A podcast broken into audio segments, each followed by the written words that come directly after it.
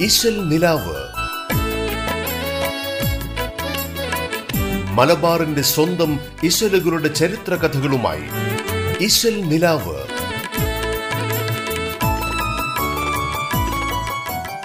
നമസ്കാരം.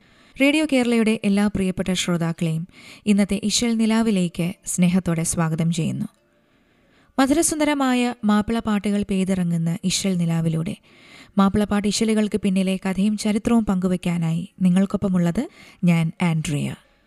സൗമ്യത്തിൽ കൈകൂപ്പി മാപ്പിന്നപേക്ഷിച്ചില്ല സ്വാതന്ത്ര്യ പ്രേമികൾ ജാമ്യം നൽകിയുമില്ല. സമരനേതാക്കളെ കൽപ്പന ലംഘിക്കില്ല. സംഗതി മൂലം അവരെ ശിക്ഷിച്ചു എല്ലാം. ആറുമാസം കാരാഗ്രഹം കണ്ണൂരിൽ തന്നെ സയ്യിദു മുർത്തല സാഹിബും ടി പ്രകാശം സമ്മേളനാധ്യക്ഷന്മാരിരു. പേരാം സൂക്ഷം രണ്ട് പേരെയും കഠിനമായ അപമാനിച്ചു. രംഗം ഖിലാഫത്ത് കാരെയും പ്രഹരിച്ചു. മലബാർ ലഹള കിസ്സപ്പാട്ടിലെ ഒരു ഇശലാണ് ഇപ്പോൾ പാടിയത്. ഇശൽ ഉടനെ ജുമൈലത്തിലാണ് ഇത് പ്രസിദ്ധനായ മാപ്പിള കവി കെ ടി മുഹമ്മദ് എഴുതിയിരിക്കുന്നത്. ആയിരത്തി തൊള്ളായിരത്തി ഇരുപത്തിയൊന്നിലെ മലബാർ ലഹളയുടെ ഒരു വിവരണം തന്നെയാണ് ഈ കിസ്സപ്പാട്ട്. ഇതിൽ പാണ്ടിക്കാട് യുദ്ധത്തെക്കുറിച്ച് പരാമർശിക്കുന്നുണ്ട്. മലബാർ ലഹളയിലെ ഒരു സുപ്രധാന സംഭവം തന്നെയായിരുന്നു ഈ പാണ്ടിക്കാട് യുദ്ധം. ഇതരങ്ങേറിയത് മലബാർ കലാപത്തിന്റെ രണ്ടാം ഘട്ടത്തിലാണ്. മലബാർ ലഹള കിസ്സപ്പാട്ടിലൂടെ വിവരിച്ചിട്ടുള്ള ആ സംഭവം ഇനി പറയാം. ആയിരത്തി തൊള്ളായിരത്തി ഇരുപത്തിയൊന്ന് ഓഗസ്റ്റ് മാസത്തിന്റെ അവസാനത്തോടെ മാപ്പിള ലഹളയുടെ രക്തച്ചൊരിച്ചിലുകൾ തൽക്കാലത്തേക്ക് ഒന്ന് കെട്ടടങ്ങി. എന്നാൽ താമസിയാതെ തന്നെ ബ്രിട്ടീഷുകാർ പ്രതികാരത്തിനിറങ്ങിയത് കലാപത്തെ വീണ്ടും ആളിക്കത്തിച്ചു. അതിന്റെ ഭാഗമായി പലയിടത്തും ബ്രിട്ടീഷുകാരും മാപ്പിള ഖിലാഫത്ത് വോളണ്ടിയർമാരും തമ്മിൽ ഏറ്റുമുട്ടലുകൾ അരങ്ങേറി. അവയിൽ ഏറ്റവും വലുതും പ്രധാനപ്പെട്ടതുമായിരുന്നു പാണ്ടിക്കാട് ഗൂർഖ മിലിറ്ററി ക്യാമ്പ് ആക്രമണം. മലബാർ കലാപത്തിലെ സൈന്യാധിപനായിരുന്ന വാരിയംകുന്നത്ത് കുഞ്ഞഹമ്മദ് ഹാജിയും ചെമ്പ്രശ്ശേരി തങ്ങളും കൂടി ചേർന്നുകൊണ്ടാണ് മിലിറ്ററി ക്യാമ്പ് ആക്രമണത്തിന് പദ്ധതി തയ്യാറാക്കിയത്. അവർക്ക് കൂട്ടായിട്ട് മുക്രി അയമു പയ്യനാടൻ മൊയ്ൻ എന്നിവരും ഉണ്ടായിരുന്നു. പാണ്ടിക്കാട് പെരിന്തൽമണ്ണ റോഡിൽ മൊയ്തുണ്ണിപ്പാടത്തിന് സമീപമുള്ള ചന്തപുരയായിരുന്നു ഈ പറയുന്ന പാണ്ടിക്കാട് സൈനിക ക്യാമ്പ്. മണ്ണുകൊണ്ട് ചുറ്റുമതിലൊക്കെ നിർമ്മിച്ച് വളരെ വലിയ കാവൽ ഏർപ്പെടുത്തിയ സൈനിക ക്യാമ്പിൽ ഗറില്ല ആക്രമണം നടത്താനായിട്ടാണ് മാപ്പിളമാര് പദ്ധതിയിട്ടത്.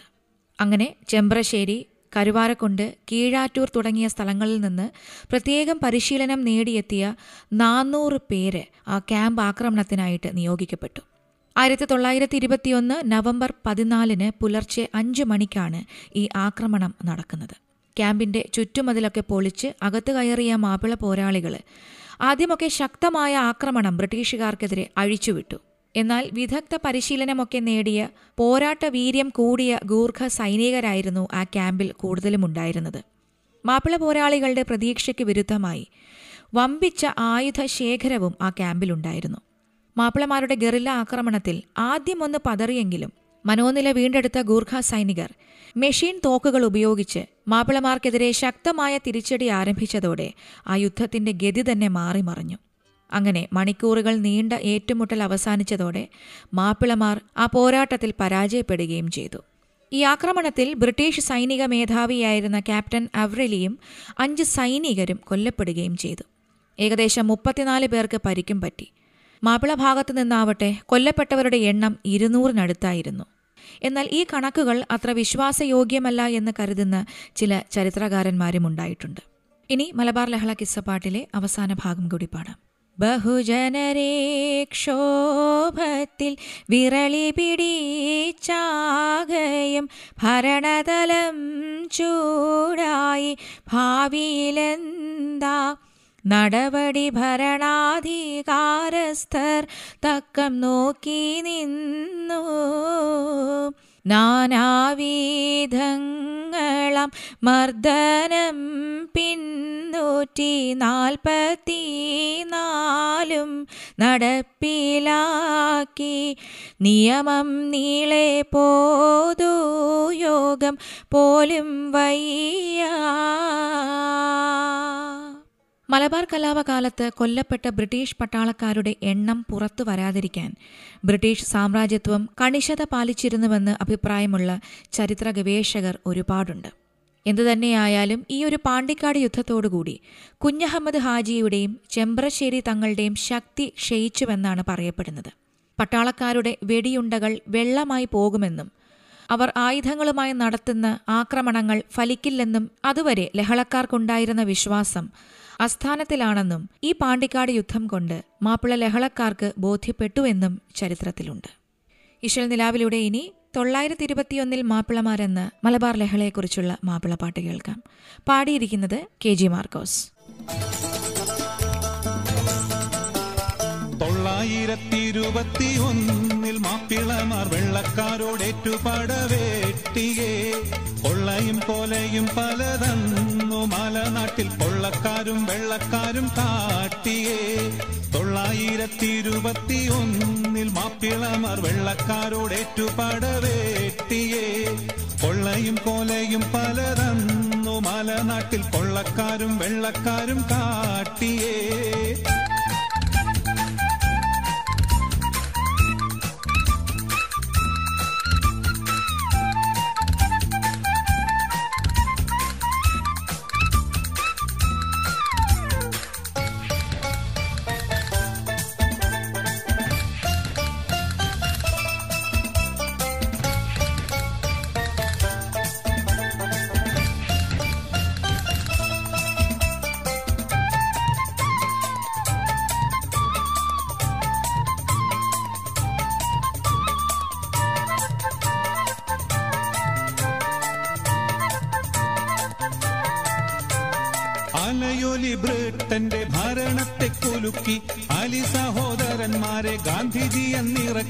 മലബാറിൽ കിലാഫത്തും സ്വരാജ്യമായി കൊടുക്കി.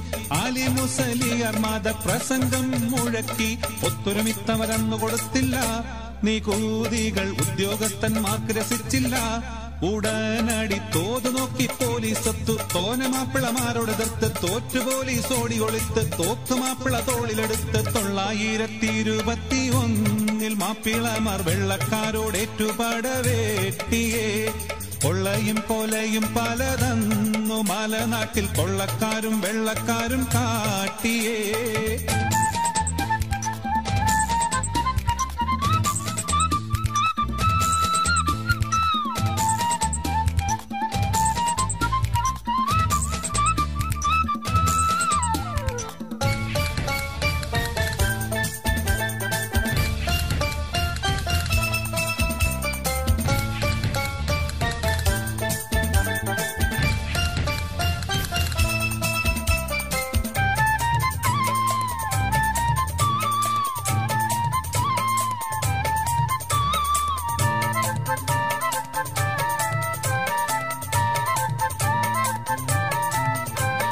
വാര്യൻ കുന്നൻ കുഞ്ഞഹമാജി മൂടി ചൂടി ഭരിച്ച് ഭരണത്തെ എതിർത്തോരെ തല തല്ലി പൊളിച്ച് അധികാരിച്ച കുട്ടിന്റെ തലയവർ മുറിച്ച് അതും ഒരു കുന്തത്തിന്മേൽ അവർ കുത്തിപ്പീടിച്ച് നാടുമുഴക്കെ കൊണ്ടു നടന്നല്ലോ. ലഹളക്കാർ നാടൻ ജന്മിയുടെ ഭൂമി പിടിച്ചല്ലോ. പട്ടാളമെത്തി പാഞ്ഞുലഹളക്കാരും ഒളിച്ച് പാലവും മറ്റും പൊളിച്ച് നാട്ടുകാരെന്നാകെ വിറച്ച് നാരികളെ മാനഭനിച്ച് തൊള്ളായിരത്തി ഇരുപത്തി ഒന്നിൽ മാപ്പിളമാർ വെള്ളക്കാരോടേറ്റുപാടവേട്ടിയേ ഇശൽ നിലാവ്. ഇശൽ നിലാവിലൂടെ ഇനിയൊരു ഗസൽ ആസ്വദിക്കാം. ഗസൽ മൈന പാടിയോ എന്ന ഈ ഒരു ഗാനം പാടിയിരിക്കുന്നത് ഹരിഹരനും കേസ് ചിത്രയും ചേർന്നാണ്. ഇഷൽ തേൻനിലാവിലെ അഴകോലുന്ന കുളിരായി രാവിലെ ഏകയായി ഇരിക്കുന്ന ഗസൽ മൈന പാടിയോ എന്നാണ് ഗായകൻ ചോദിക്കുന്നത്. റമദാനിന്റെ ജാലകങ്ങളിൽ മണിത്തന്നൽ വീശുമ്പോൾ കുളിരാകുന്ന മുഞ്ചിന്റെ പുതപ്പിൽ മയങ്ങുന്ന മാരനാരെയെന്ന് ഇവിടെ ഗായികയും ചോദിക്കുന്നു. മഴമീട്ടുന്ന തമ്പുരുവിൽ നിന്നുയരുന്ന പാട്ടിന് മുഹബത്തിന്റെ ചാരുതയാണ്. താഴിട്ടുപൂട്ടിയ അവളുടെ മാനസത്തെ ആരോ വന്ന് തുറന്ന് പുൽകുകയും ചെയ്തിരിക്കുന്നു. മലബാറിന്റെ മൊഞ്ചുള്ള പ്രണയം തന്നെയാണ് ഈ ഗസലിൽ നിറഞ്ഞു നിൽക്കുന്നത്. സുന്ദരമായ വരികൾ എഴുതിയിരിക്കുന്നത് ചലച്ചിത്ര ഗാനരചയിതാവും കവിയുമായ രാജീവ് ആലങ്കലാണ് വിശ്വജിത്താണ് സംഗീത സംവിധാനം നിർവഹിച്ചിരിക്കുന്നത്. ഗസൽ മൈന എന്ന ആൽബത്തിലെ ഈ ഗസലിനി കേൾക്കാം ഇഷൽ നിലാവിലൂടെ. ഗസൽ മൈന പാടിയോ? മൈന പാടിയോ? രാവിൽ ലേഖയായി ഇശൽ തേനിലാവിലെ അഴകോലും കുടിരാർന്നുറോർമയിൽ ഗസൽ മൈന പാടിയോ? ഗസൽ മൈന പാടിയോ?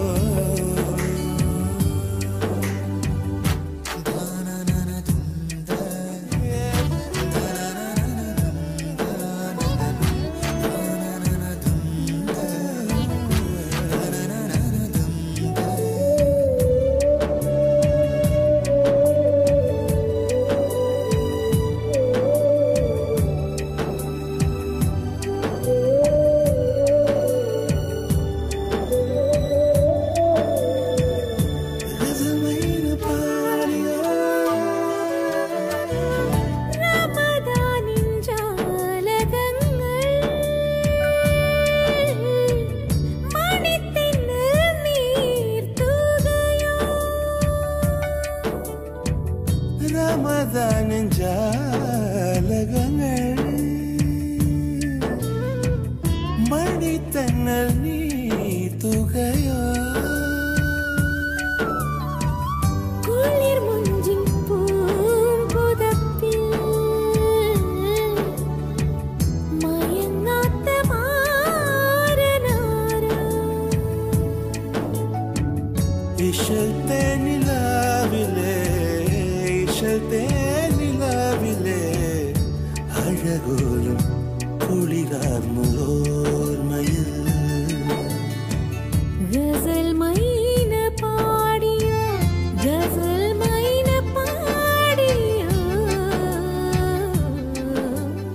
ഇഷൽ നിലാവിൽ ഇനിയൊരു ചെറിയ ഇടവേള. ഇശൽ നിലാവ്. മലബാറിന്റെ സ്വന്തം ഇശലുകളുടെ ചരിത്ര കഥകളുമായി ഇശൽ നിലാവ്.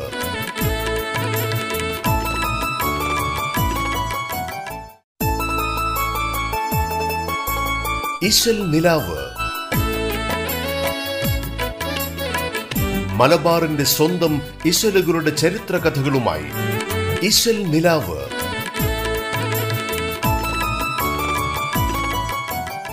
ഒരിക്കൽ കൂടി തിരിച്ചു വരാം ഇശൽ നിലാവിലേക്ക്.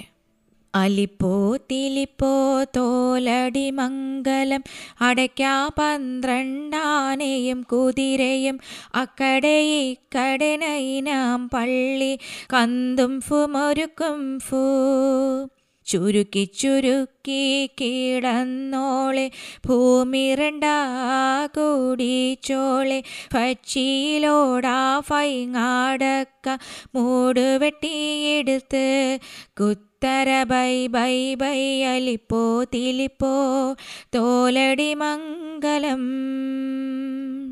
ലക്ഷദ്വീപിലെ കലാരൂപമായ ഉലക്കമുട്ട് കളി അവതരിപ്പിക്കുമ്പോൾ പാടുന്ന പാട്ടാണിത്. ആ പേര് സൂചിപ്പിക്കുന്നത് പോലെ തന്നെ ഉലക്കകളും ഏന്തിക്കൊണ്ടാണ് കലാകാരന്മാർ ഈ കലാരൂപം അവതരിപ്പിക്കുന്നത്. അതായത് എട്ടു പേര് വീതം ഉലക്കകളുമായിട്ട് രണ്ട് ഭാഗത്തിരിക്കും. ഓരോ ഭാഗത്തുള്ള ഓരോരുത്തരും ഉലക്കയുടെ അറ്റം പിടിക്കും. പാട്ടിനും താളത്തിനും അനുസരിച്ച് ഉലക്ക തറയിലടിക്കുകയും പരസ്പരം കൂട്ടിമുട്ടിക്കുകയും ചെയ്യും. അതിന്റെ വിടവിൽ നാല് ആളുകൾ താഴോട്ടും മേലോട്ടും തുള്ളിക്കളിക്കും. കാഴ്ചയ്ക്ക് വളരെ കൗതുകമുള്ള ഒരു കലാരൂപമാണെങ്കിലും വളരെ ശ്രമകരമായ ഒരു കലാപ്രകടനം തന്നെയാണ് ഈ ഉലക്കമുട്ടുകളിയിലുള്ളത്. കാരണം ഏറെ നാളത്തെ പരിശ്രമം കൊണ്ടേ ഈ നൃത്തരൂപം സ്വായത്തമാക്കാൻ കഴിയൂ. ലക്ഷദ്വീപിൽ നടക്കുന്ന സുന്നത്ത് കല്യാണങ്ങൾ വിവാഹങ്ങൾ എന്നീ ആഘോഷങ്ങളിലാണ് പ്രധാനമായും ഈ ഉലക്കമുട്ട് എന്ന കലാരൂപം പ്രദർശിപ്പിക്കാറുള്ളത്. ഉലക്കമുട്ട് കളി പുരുഷന്മാർ മാത്രമാണ് അവതരിപ്പിക്കുന്നത്. സാധാരണയായിട്ട് നാടൻ പാട്ടുകളും സബീന പാട്ടുകളും ഒക്കെയാണ് ഇതിൽ പാടുന്നത്. കടമം അമേനി അഗത്തി കിൽത്താൻ ദ്വീപുകളിലാണ് പ്രധാനമായും ഉലക്കമുട്ട് ഇപ്പോഴും പ്രചാരത്തിലുള്ളത്. ഇനി ഉലക്കമുട്ട് കളി അവതരിപ്പിക്കുമ്പോൾ അഗത്തി ദ്വീപിൽ പാടുന്ന ഒരു നാടൻ പാട്ടിന്റെ കുറച്ച് വരികൾ കൂടി പാടാം. തിങ്കൾ മാമൻ തിക്കട്ടു കുഞ്ഞിക്കിണ്ണം കുഞ്ഞി കയ്യിലും കുറുക്കി കുറുക്കി താട്ടോട്ട് തിങ്കൾ മാമൻ തിക്കട്ടു. നീയെങ്ങും ഫോണ്ടടി ഫാക്കിറച്ചി ഫാറ്റ. ആറ്റൽ മരുമോനെ നോക്കുവാൻ ഫോണ്ടേ. ബൈറ്റണ്ടും ഫോണ്ടേ കുളത്തേക്കും ഫോണ്ടേ. നീയെങ്ങും ഫോണ്ടടി ഫാക്കിറച്ചി ഫാറ്റ. തിങ്കൾ മാമൻ തിക്കട്ടു.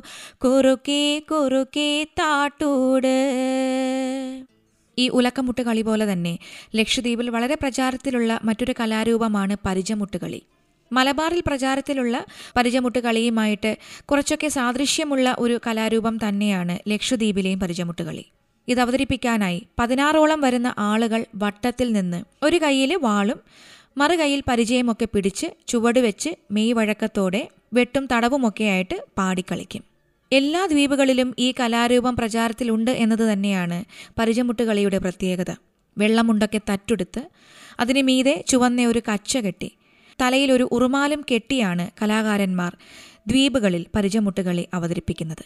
ഇനി ദ്വീപുകളിൽ പരിചമുട്ടുകളി അവതരിപ്പിക്കുമ്പോൾ പാടുന്ന ഒരു നാടോടിപ്പാട്ടിന്റെ കുറച്ച് വരികൾ കൂടി പരിചയപ്പെടുത്താം. നാടും വീടും വിട്ടു ഞങ്ങൾ.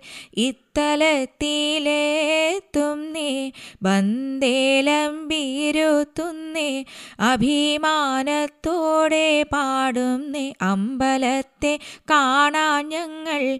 ഇന്നിവിടം ഹാലറ വാടി വാടി മാനം ചോരടി മയിലേ ബള്ളൽ ഭേദപ്രഭുവരമ്മൽ പാരടി കുയിലേ മയിലേ. അഞ്ചകത്ത് തൊഴുതിടുന്ന പള്ളിയാണേ. ഇങ്ങനെയുള്ള നാടോടി പാട്ടുകൾക്ക് പുറമെ ബദർപട ഉഹദ് പട തുടങ്ങിയ പടപ്പാട്ടുകളും പരിചകളിയിൽ പാടാറുണ്ട്. ഉലക്കമുട്ട് കളി പോലെ തന്നെ വിവാഹം സുന്നത്ത് കല്യാണം പെരുന്നാൾ തുടങ്ങിയ ആഘോഷവേളകളിലാണ് പരിചമുട്ടുകളിയും ലക്ഷദ്വീപുകളിൽ അവതരിപ്പിച്ചു വരുന്നത്.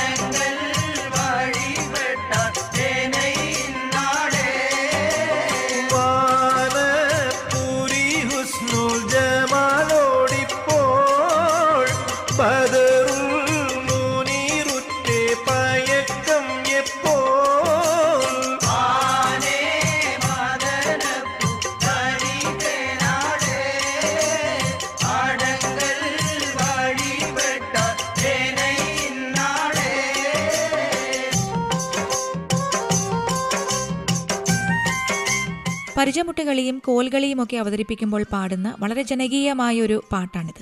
ഇതുപോലെ സുന്ദരമായ മാപ്പിളപ്പാട്ട് ഇശലുകളും ആ പാട്ടുകൾക്ക് പിന്നിലെ കഥയും ചരിത്രവുമായി ഇശൽ നിലാവിലൂടെ വീണ്ടും അടുത്ത ദിവസം വരാമെന്ന് പറഞ്ഞുകൊണ്ട് തൽക്കാലം ഇവിടെ വാങ്ങുന്നു ഞാൻ ആൻഡ്രിയ.